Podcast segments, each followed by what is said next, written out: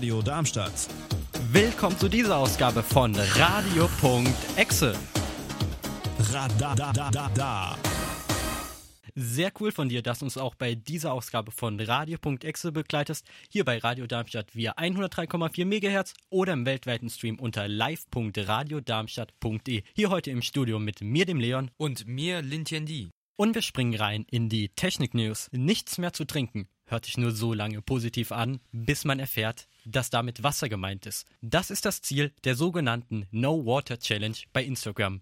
Gurke und Melone statt Wasser. Nicht nur Ärztin Doktor Nadine Linden warnt ausdrücklich davor, weil der Körper auch ohne aktives Zutun Flüssigkeit verliert. Allein rund achthundert Milliliter pro Tag gehen für die Atmung, Schleimhäute oder das Schwitzen drauf. Die Niere scheidet sich in ein bis anderthalb Liter aus.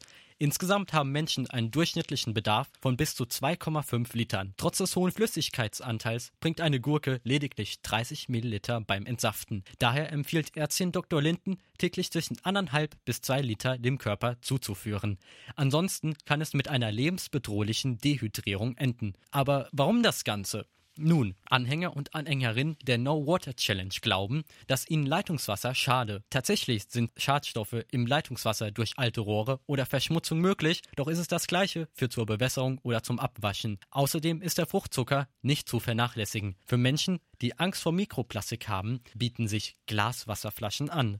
Der Berliner Künstler Simon Weckert schaffte es, den Kartendienst Google Maps hereinzulegen. Dazu legte er neunundneunzig Smartphones mit aktiver Google-Navigation in einen Bollerwagen und lief über die Straße. Der Service deutete die vielen Geräte konzentriert auf einen Standort als Stau. Folglich leitete Google Maps andere Verkehrsteilnehmer um. Die Idee kam den dreißigjährigen bei einer Demonstration am ersten Mai in Berlin, wo ihm auffiel, dass Google viel Stau verzeichnete, wie er der Bild gegenüber erklärt. Allerdings würden auch Fahrzeuge an roten Ampeln für einen Fehlalarm ausreichen. Google Maps feierte am achten Februar seinen fünfzehnten Geburtstag. Über drei Millionen Kundendaten der Autovermietung Buchbinder waren öffentlich zugänglich. Unter den betroffenen Menschen sind auch Manager, Politiker, Polizisten sowie Verfassungsschützer vertreten. Noch Ende letzten Jahres bemerkte der I T-Sicherheitsforscher Matthias Niels, das ist der Gründer der Deutschen Gesellschaft für Cybersicherheit, eine offene Netzwerkschnittstelle bei einem wichtigen Backup-Server. Daraufhin informierte er mehrmals schriftlich das Regensburger Unternehmen, doch schenkte man ihm keinerlei Beachtung. In nächster Instanz schaltete Niels die Datenschutzaufsicht Bayern, die I T-Zeitschrift C T, als auch die Zeit ein. Sie fanden zehn Terabyte an Kundendaten, die teilweise bis ins Jahr zweitausenddrei reichten. Darunter waren Name, Adresse, Mobilfunknummer, E-Mail-Adresse, Firmendaten, Vermietungsdetails, aber auch detaillierte Unfallberichte. Durch das fahrlässige Handeln und mehrfachen Verstoßes gegen die D S G V O muss Europcar als Mutterkonzern mit einer Strafe bis zu sechzig Millionen Euro rechnen. Hass gehe viel zu weit und werde immer mehr, meinen viele Leute, vor allem im Internet. Jetzt soll damit im Netz Schluss sein, denn hier in Hessen ist die erste Meldestelle gegen Hass und Hetze online gegangen. Auf hessen gegen hetze Punkt de können jetzt Bürger und Bürgerinnen Bilder oder Texte hochladen, welche Hetze zeigen. Im Anschluss wird von der Polizei geprüft, ob eine strafrechtliche Relevanz vorliegt. Bei diesem Thema sei eine breite gesellschaftliche Bereitschaft nötig. Es wurde von dem Innenminister und der Justizministerin betont, dass gerade jetzt nach dem Mord an Lübcke ein Zeichen gegen Hass und Hetze gesetzt werden müsse. In anderen Bundesländern müssen sich bislang Bürger und Bürgerinnen an die Online-Stellen der Polizei wenden.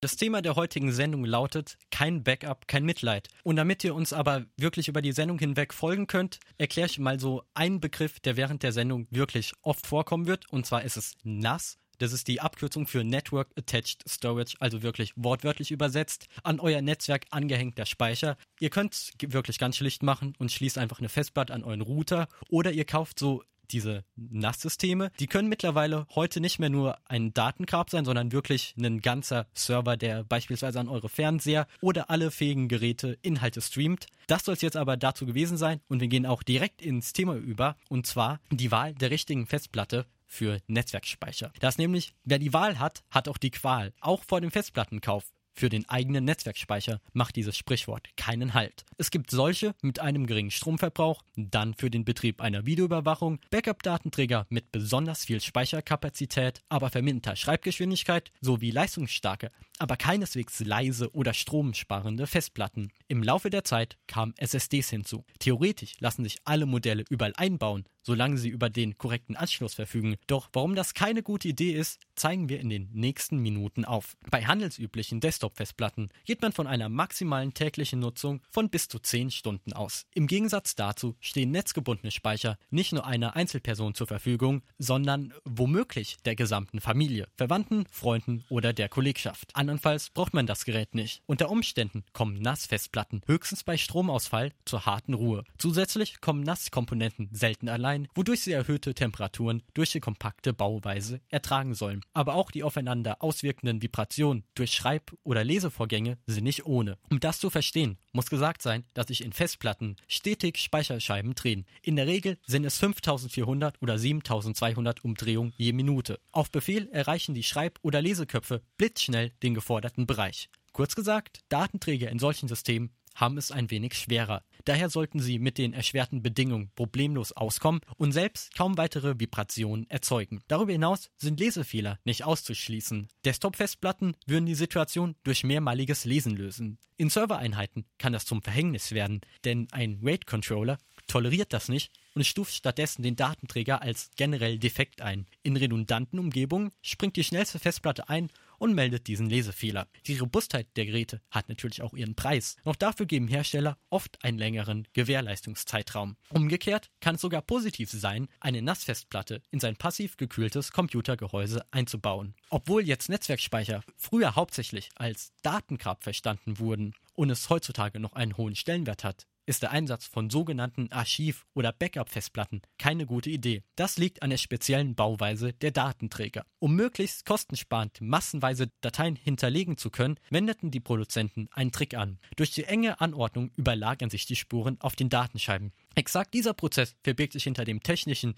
Shingled Magnetic Recording, kurz S M R. Daher wird der Schreibkopf bei Änderung des Datenbestandes durch Hinzufügen oder Löschen von Inhalten teils anliegende Spuren neu beschreiben. Für uns Nutzer und Nutzerinnen resultiert das in einer geminderten Schreibgeschwindigkeit. Wenn der Geschwindigkeit ein hoher Stellenwert zugeschrieben wird, dann gelten Solid-State-Drive, kurz S S Ds, als das Nonplusultra. Zusätzlich ist diese Art von Speichermedien geräuschlos, hat einen geringen Energieverbrauch, wird kaum warm und lässt sich von Vibrationen nicht beeinflussen. Daher liegt der Gedanke nahe, eine S S D in sein N A S einzubauen. Allerdings lassen sich die Vorzüge im privaten Einsatz kaum ausspielen. Üblicherweise ist ein Gigabit Ethernet-Port verbaut. Der Anschluss macht seinem Namen alle Ehre und übermittelt Daten mit einer Geschwindigkeit von bis zu ein Gigabit die Sekunde. Umgerechnet macht das maximal hundertfünfundzwanzig Megabyte je Sekunde, also etwas mehr als eine zweistündige Audio-Podcast-Episode von uns. Selbst durch die sogenannte Link Aggregation, also der Bündelung von zwei Anschlüssen, lassen sich die Übertragungsraten von fünfhundert Megabyte je Sekunde nicht annähernd ausreizen. Je nach Aufstellort mag der leise Betrieb ein Argument sein, doch ein netzgebundener Speicher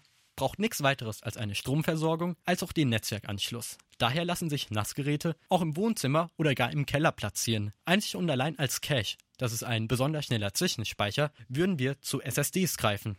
So, und jetzt, Tien Di, bekommst du mal das Wort. Was für Festplatten benutzt du denn? Danke, Leon. Also, ich persönlich habe einen Laptop und darin habe ich eine ein Terabyte S S D. Und ich persönlich sehe diese ganze Sache mit den Festplatten als gemeinsamen Speicher für alle Netzwerkbeteiligten ziemlich locker. Da wir ja heutzutage sehr viele Cloud-Angebote haben, wo wir auf OneDrive oder SharePoint oder Microsoft Teams so ziemlich alle unsere Daten ablegen können und sogar gleichzeitig bearbeiten können, sodass die Festplatte für mich den Hauptzweck erfüllt, nämlich das Betriebssystem meines Rechners laufen zu haben, und da empfiehlt sich wirklich die S S D. Wie ja gesagt, ähm, dass die S S D eine der schnellsten, sagen wir, handelsüblichen Festplatten sind, die für den Normalgebrauch auch passend sind. Die große Speicherrate ich persönlich, weil ich noch ähm, gerne auch meine Bilder oder Videos oder auch Filme, die ich habe, auf meine Festplatte speichere, damit ich sie nicht jedes Mal von der Cloud aus abrufen muss, habe ich halt diese ein Terabyte. Aber das ist wirklich absolut ausreichend. Das heißt, wenn ich dich richtig verstanden habe, benutzt du in deinem näheren Umfeld oder deiner Familie keinen Netzwerkspeicher?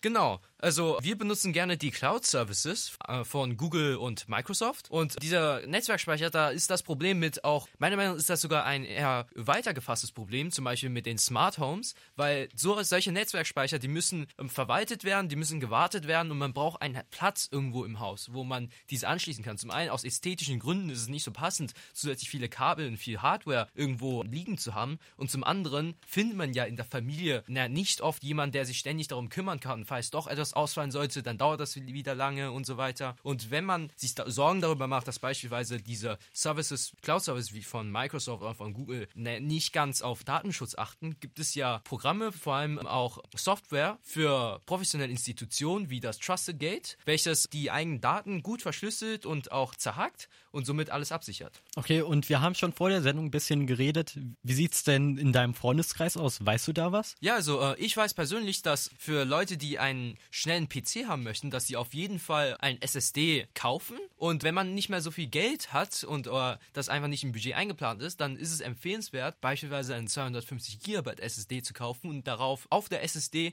das Betriebssystem zu laden, also Windows oder sonst äh, Linux und so weiter und Programme, die man schnell haben möchte. Sei es denn zum Beispiel CorelDRAW, wenn man etwas Grafikbearbeitung macht oder seine Spiele, die man spielt. Aber sonst kenne ich nur von einem und er hat ein komplett eingerichtetes Smart Home mit Unternehmen, welches diese verwaltet und diese kontrolliert und für ihn ergibt es sich. Aber seine Eltern arbeiten auch viel von zu Hause aus und müssen auch viel der, derer Daten, die sie für, geschäftlich brauchen, speichern. Deswegen ergibt es sich für sie. Aber das ist wirklich eine Ausnahme. Dann danke ich dir erstmal. Bei mir ist es eigentlich relativ langweilig und ja, man mag es zwar nicht glauben, aber in meinem P C ist, der ist schon ziemlich alt, ist jetzt glaube ich sein fünftes Jahr. Der hat leider nur eine H D D, aber dafür in meinem N A S, was ich habe, ich habe halt Festplatten genommen, die für diesen Betrieb ausgelegt sind.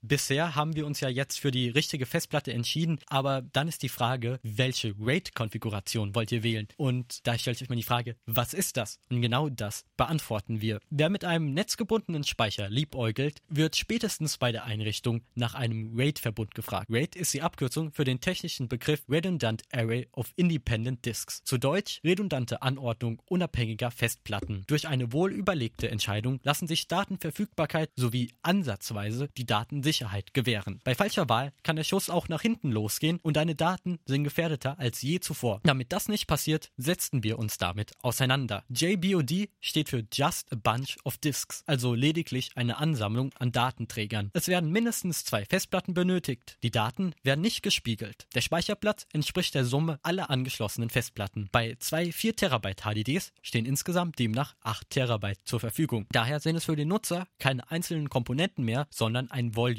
Letztendlich entscheidet der Controller, wo er die Dateien ablegt. Bei einem Defekt kann es vorkommen, dass ebenfalls Daten auf der intakten Festplatte unwiederbringlich verloren sind, weil der Controller sie zuvor stückelte. J B O D sollte nur gewählt werden, wenn Ausfallzeiten bei der Wiederherstellung tolerierbar sind. Der Modus RAID null hat nichts mit der Sicherheit seiner Daten oder einer permanenten Verfügbarkeit gemein. Stattdessen kommt es auf eine erhöhte Schreib- und Lesegeschwindigkeit an. Wie zuvor bei J B O D schließt man alle Festplatten zu einem Volume zusammen. Mit zwei vier Terabyte H D Ds stehen wieder acht Terabyte bereit. Der Clou hinter RAID null ist, dass alle Daten gestückelt werden. Technisch werden die Blöcke wie bei einem Puzzle verteilt. Statt die Datei von nur einem Datenträger zu lesen, sind beide Festplatten beim Lese- und Schreibvorgang gefragt. Daher ist es logisch, dass beim Ausfall einer Komponente der vollständige Datenbestand verloren ist. RAID eins ist der wohl am häufigsten angewandte Modus, denn es ist die einzige Option bei N A S-Geräten mit maximal zwei Festplatten einschüben, wobei die Menge nach oben nicht limitiert ist. Trotzdem wächst mit mehr Festplatten nicht die Speicherkapazität, weil diese auf die des kleinsten Datenträgers beschränkt ist. Dafür dürfen alle bis auf eine ausfallen, weil sich eine Kopie des Gesamtdatenbestandes auf jeder H D D befindet. Je nach Controller steigt die Lesegeschwindigkeit, da die Daten von vielen Festplatten zeitgleich ausgeliefert werden können. Der Modus RAID fünf lässt sich oft im Heimbetrieb mit mindestens drei Festplatten vorfinden. Statt einer eins zu eins Kopie werden in dem Fall mathematische Tricks hinzugezogen. Es beginnt zwar zunächst mit einer Zerstückelung, doch werden Daten zur Rekonstruktion mit angelegt. Im Fachjargon auch Paritätsdaten genannt. Technisch errechnet der RAID-Controller aus den noch vorliegenden Daten jene, die auf dem defekten Datenträger waren. Daher darf eine beliebige Festplatte ausfallen, bis die Wiederherstellung fertiggestellt ist. Bis das geschafft ist, vergehen womöglich Tage. In dieser Zeit muss mit Geschwindigkeitseinbußen gerechnet werden. In unserem Beispiel mit drei Festplatten à vier Terabyte, die eine Rohkapazität von zwölf Terabyte haben, stehen insgesamt acht Terabyte Speicherplatz bereit. Der RAID sechs Modus ähnelt der vorherigen Einstellung.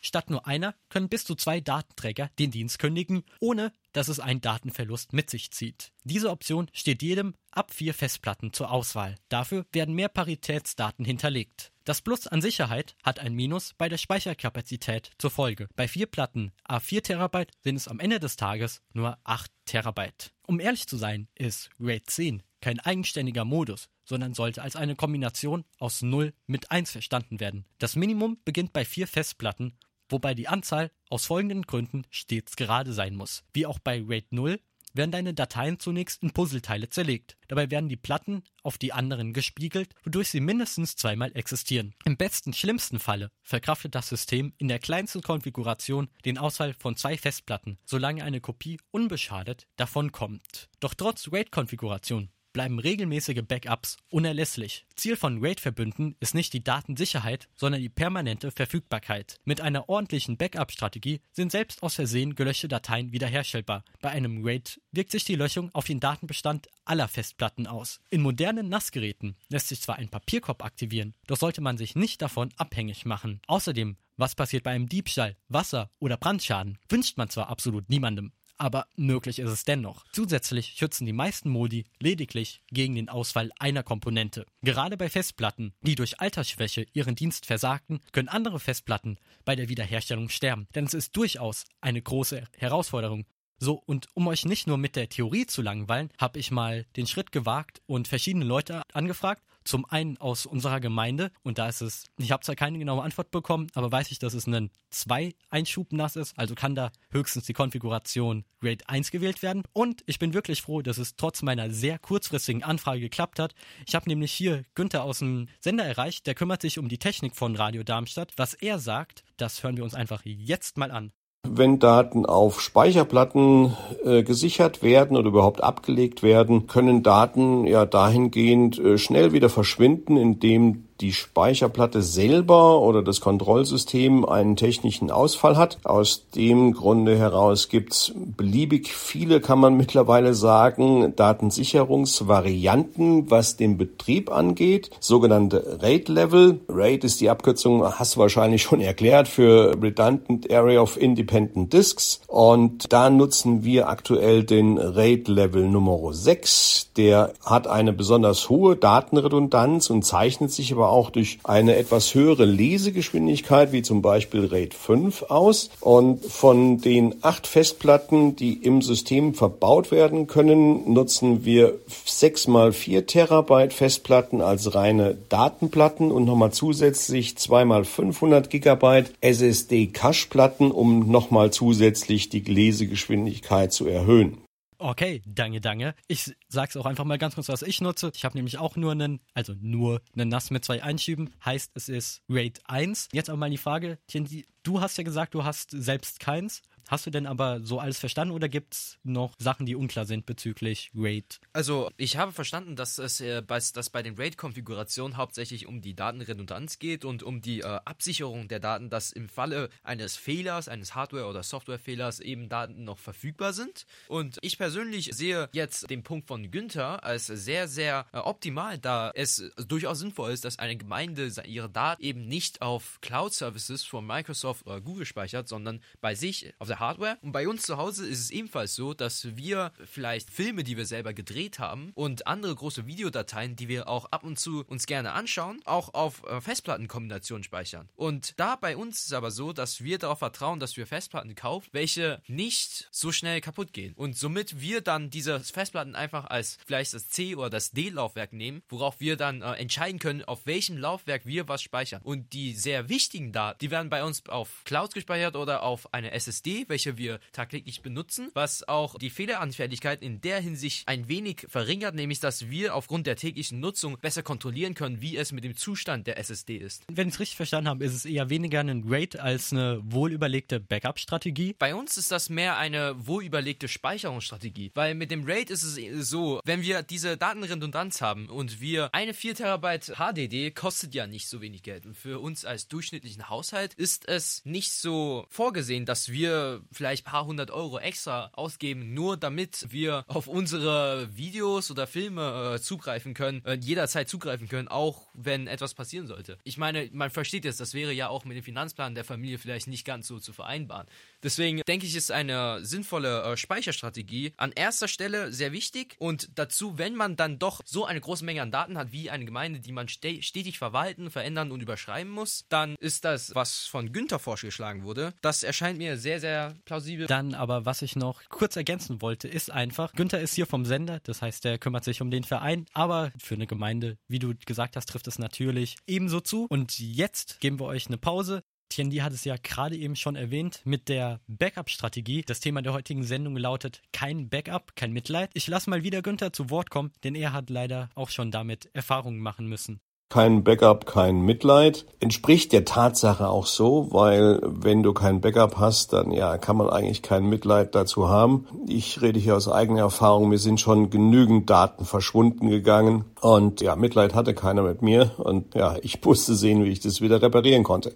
Damit ihr das nicht machen müsst, präsentieren wir euch die drei zwei eins Backup-Strategie. Denn wenn man reflektiert, wie wichtig teils die Daten auf unseren technischen Helfern sind, ist es doch sehr erschreckend, wie leichtsinnig ein Großteil der Anwender und Anwenderinnen mit der Thematik Backups umgeht. Klar, es gibt wirklich weitaus schönere Beschäftigung, als Sicherheitskopien anzulegen. Doch im Falle eines Falles wird man gerne auf Backups zurückgreifen wollen. Damit sich der Aufwand auch lohnt, bedarf es einer Strategie. Die bekannteste unter ihnen ist die drei zwei eins Regel. Ziel dieser drei zwei eins Methode ist es, in möglichst vielen Situationen noch zumindest einen Datensatz zur Wiederherstellung parat zu haben. Kurz zusammengefasst, sollen wir drei Kopien auf mindestens zwei Speichermedien anlegen. Eine davon fungiert als sogenanntes Offsite-Backup. Zu den drei Sicherungen gehört ebenfalls das primäre System, wie das eigene Smartphone, der Rechner im Büro oder das N A S. Es ist selbsterklärend, dass man dort die jeweils aktuellsten Versionen der Dateien hat. Doch dafür ist es durch den ständigen Einsatz auch am gefährdesten. Dafür sind die zwei Backups gedacht. Mit dem Vorschlag, diese auf zwei Datenträgern zu sichern, hat man nicht nur den netten Nebeneffekt, dass eine Art Versionierung des Datenbestandes möglich ist, sondern schützt dich die Offsite-Datenablage auch vor höherer Gewalt. Offsite kommt aus dem Englischen und bedeutet sinngemäß außerhalb des Hauses. Die drei zwei eins Regel verlangt demnach, eine Sicherheitskopie bei Familie, Freunden oder Verwandten abzulegen.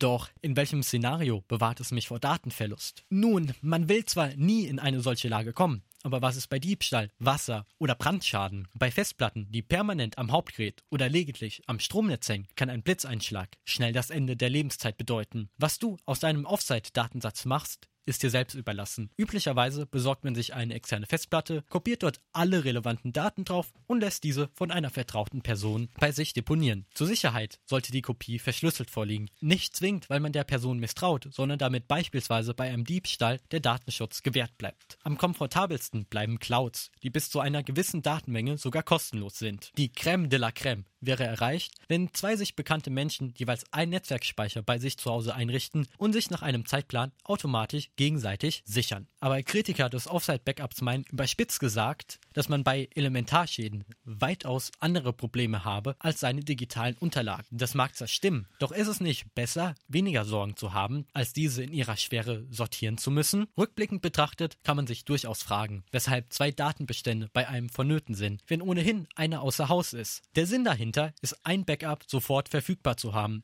sofern ein Backup-Partner auf der Arbeit, im Urlaub oder schlicht unterwegs ist. Wärst du bis zu einem gewissen Grad aufgeschmissen. Clouds sind zwar vierundzwanzig Stunden an sieben Tagen in der Woche ansprechbar, doch wird der Flaschenhals die Downloadgeschwindigkeit sein. Zusätzlich sollte geklärt sein, wofür das Backup angelegt wird. Ist es für die, Achtung Klischee, Oma, die aus Versehen wichtige Dateien löscht, oder soll es ein Backup im Sinne eines Disaster Recoveries werden? Je nachdem scheinen bestimmte Möglichkeiten aus. Bei einer Sicherung von N A S-Geräten in die Cloud müsste man mit den Bordmitteln alles herunterladen, um ein gelöschtes Textdokument wiederherstellen zu können. Neben dem Zeitaufwand oder technischem Know-how basiert eine Aussage gegen Sicherung auf den Kosten für die zusätzlichen Festplatten. Doch gerade heutzutage kostet Speicher einfach beinahe nichts mehr. vier Terabyte gibt es schon für unter hundert Euro zu haben. Wenn man bedenkt, dass die professionelle Wiederherstellung schnell im vierstelligen Bereich liegen kann, sind die zweihundert Euro auf jeden Fall das kleinere Übel. Selbst der Zeitaufwand hält sich in Grenzen. Einmal eingerichtet, kümmert sich zum Beispiel Time Machine auf Apple P Cs um die Backups.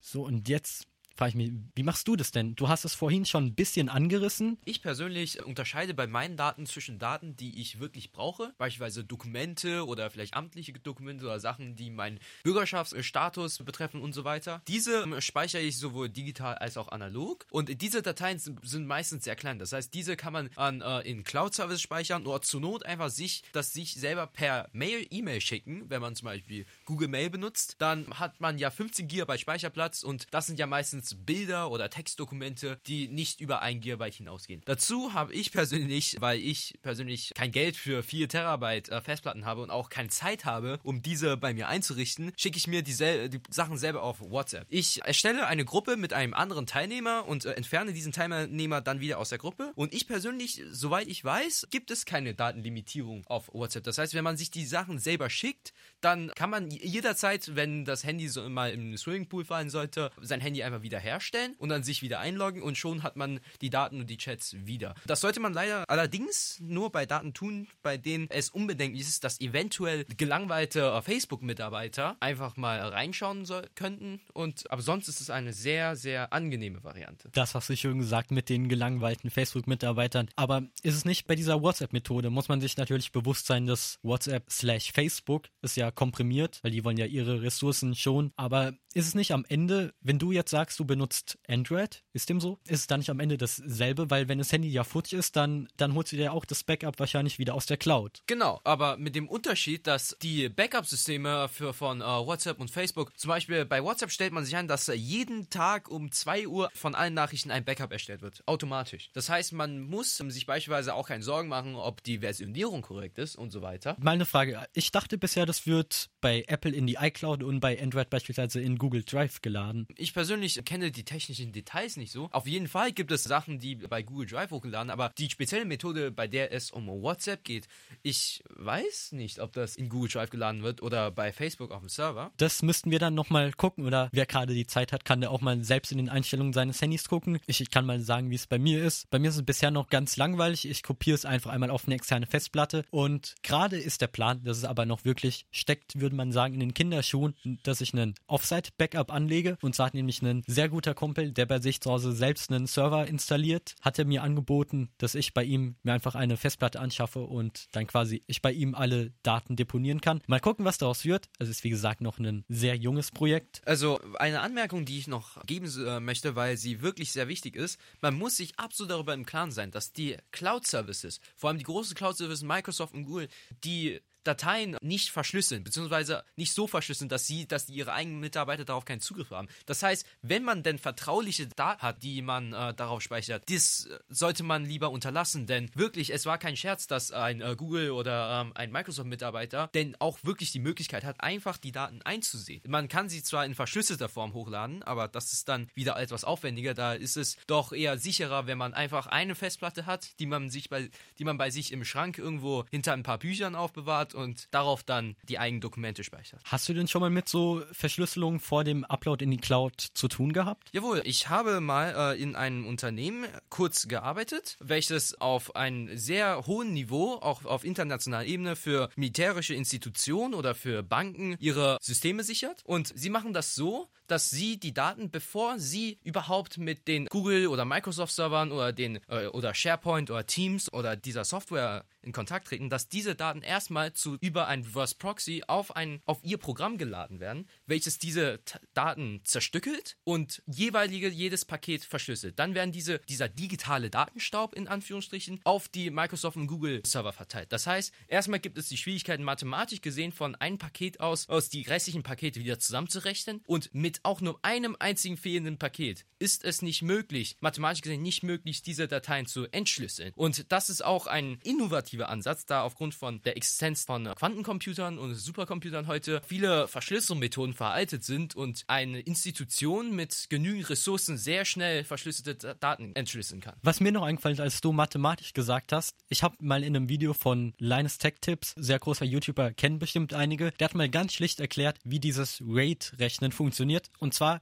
stellt euch vor, ihr wisst, dass drei plus vier, dass das acht ergeben muss. Das heißt, dieser RAID-Controller macht nichts anderes als rückwärts zu rechnen. Heißt in diesem Beispiel Google fehlt die eins. Daher hat er eben die ganzen Daten. Aber du hast jetzt gerade eben wieder zurück zum eigentlichen Thema. Sehr viel mit diesen Verschlüsselungen. Das klang mir doch sehr kompliziert für den einfachen Mann oder für die einfache Frau. Kennst du denn Programme, die man sich wirklich bei sich einfach zu Hause jetzt installieren kann und dann in die Cloud laden kann? Ich persönlich kenne ein Programm, was Sachen verschlüsselt, zum Beispiel TrueCrypt. Das ist schon etwas äh, älter und ähm, das ist aber, glaube ich, kostenlos zu haben. Und das kann, ich glaube, in Form eines Vaults oder in Form von einfach verschlüsselten Dateien, die eigenen Dateien verschlüsseln. Dieses Programm ist etwas bekannter, weil es gab auch viele Programme auf dem Markt, die in ähnlicher Funktion arbeiten, aber dieses wurde irgendwie nie geknackt. Natürlich sind deren Verschlüsselungsalgorithmen jetzt etwas älter, aber ich denke, es sollte für den normalen Gebrauch doch zuverlässig genug sein. Und zum anderen zu dem Punkt, dass es für den normalen Benutzer etwas schwieriger zu verstehen ist, wie eine Verschlüsselung funktioniere. Man kann es sich so vorstellen, dass zum Beispiel ein Textdokument,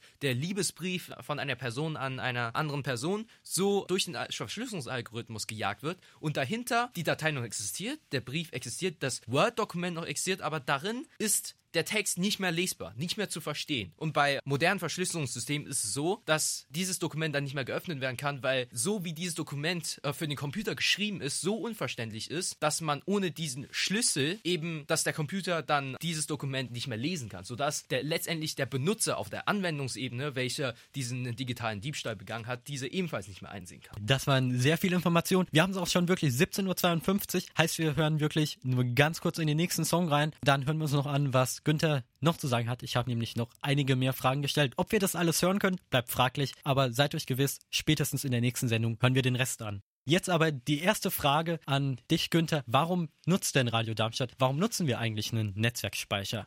Also bei Radio Darmstadt nutzen wir ein Network Attached Storage System aus zwei Gründen. Und zwar erstens, weil wir eine relativ große Datenmenge zu verwalten haben und zweitens auch eine hohe Verfügbarkeit brauchen. Große Datenmenge daher, es sind ja weit über hundert Redakteure, die unsere Sendungen vorbereiten, Musik, Sprachaufnahmen verwalten müssen, Infos, Texte verwalten müssen. Da kommt schon eine große Datenmenge zusammen. Und zum Zweiten, die Sendezeiten von uns sind ja vierundzwanzig Stunden am Tag, sieben Tage die Woche, also rund um die Uhr. Das heißt, unsere Datenverwaltungssysteme brauchen noch eine entsprechend hohe Verfügbarkeit und müssen immer bereitstehen. Technisch bauen wir das folgendermaßen auf. Wir haben ein N A S-System bestehend aus zwei identischen Hardware-Komponenten, ein sogenanntes H V, Hochverfügbarkeitscluster. Jeder von den beiden Rechnersystemen haben acht Festplatteneinschübe, die mit in Summe zwölf Terabyte Nutzkapazität ausgestattet sind. Dazu zusätzlich gibt es ein Backup- und Archivsystem. Das ist nochmal ein dritter weiterer Rechner, der zum einen dafür sorgt, dass alle P Cs, die in den Sendestudios, im Redaktionsraum, im Büro sind, regelmäßig nach einem bestimmten Backup-Verfahren gesichert werden und zum Zweiten, sämtliche Radiosendungen werden in ein Archivsystem reinkopiert, sodass wir auch nach Jahren noch später immer wieder mal auf Sendeinhalte zurückgreifen können. Und welche Funktionen des Gerätes nutzen wir denn, die über den Verwendungszweck Datengrab per Windows-Datei-Explorer oder bei Mac, den Mac-Finder, hinausgehen?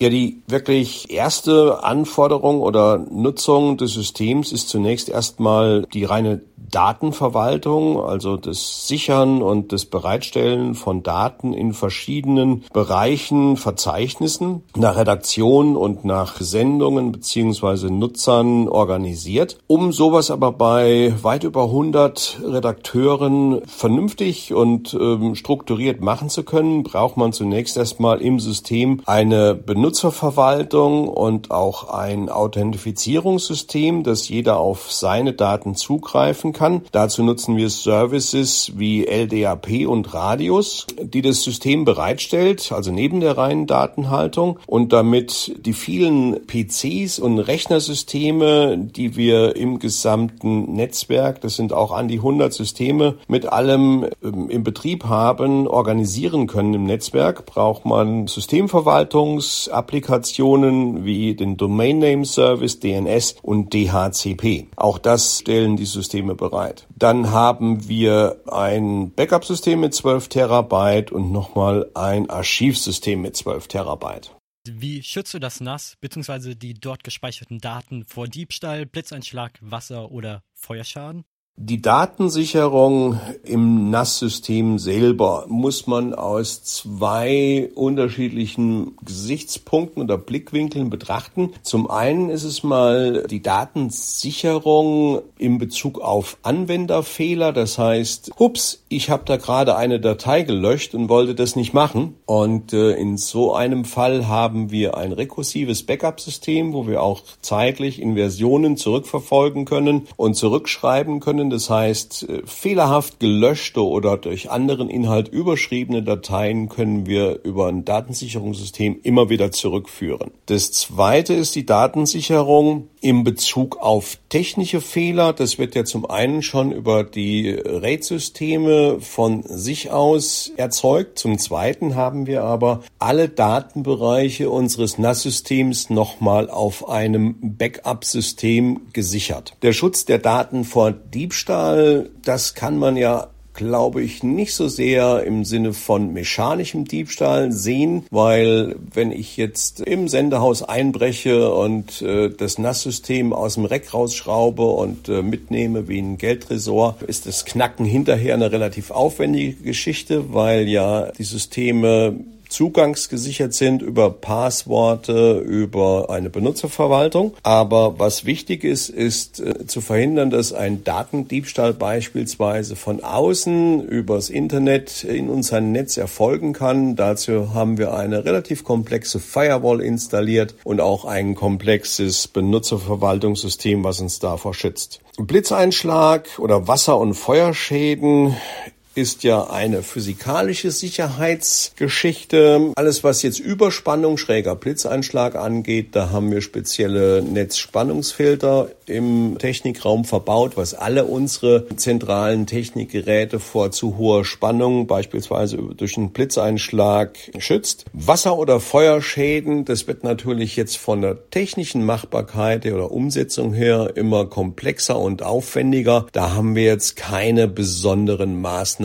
ergriffen. Da muss ja auch immer der finanzielle Aufwand im Verhältnis zum möglichen Schaden stehen.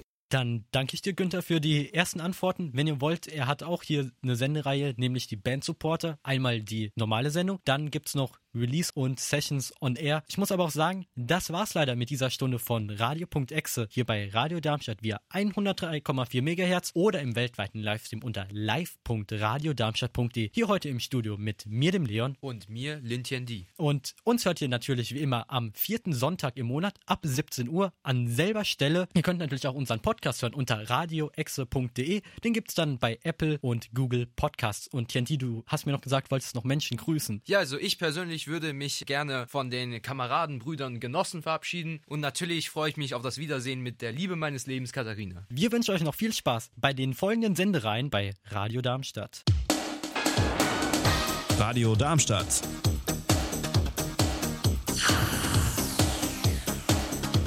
Radadadadada.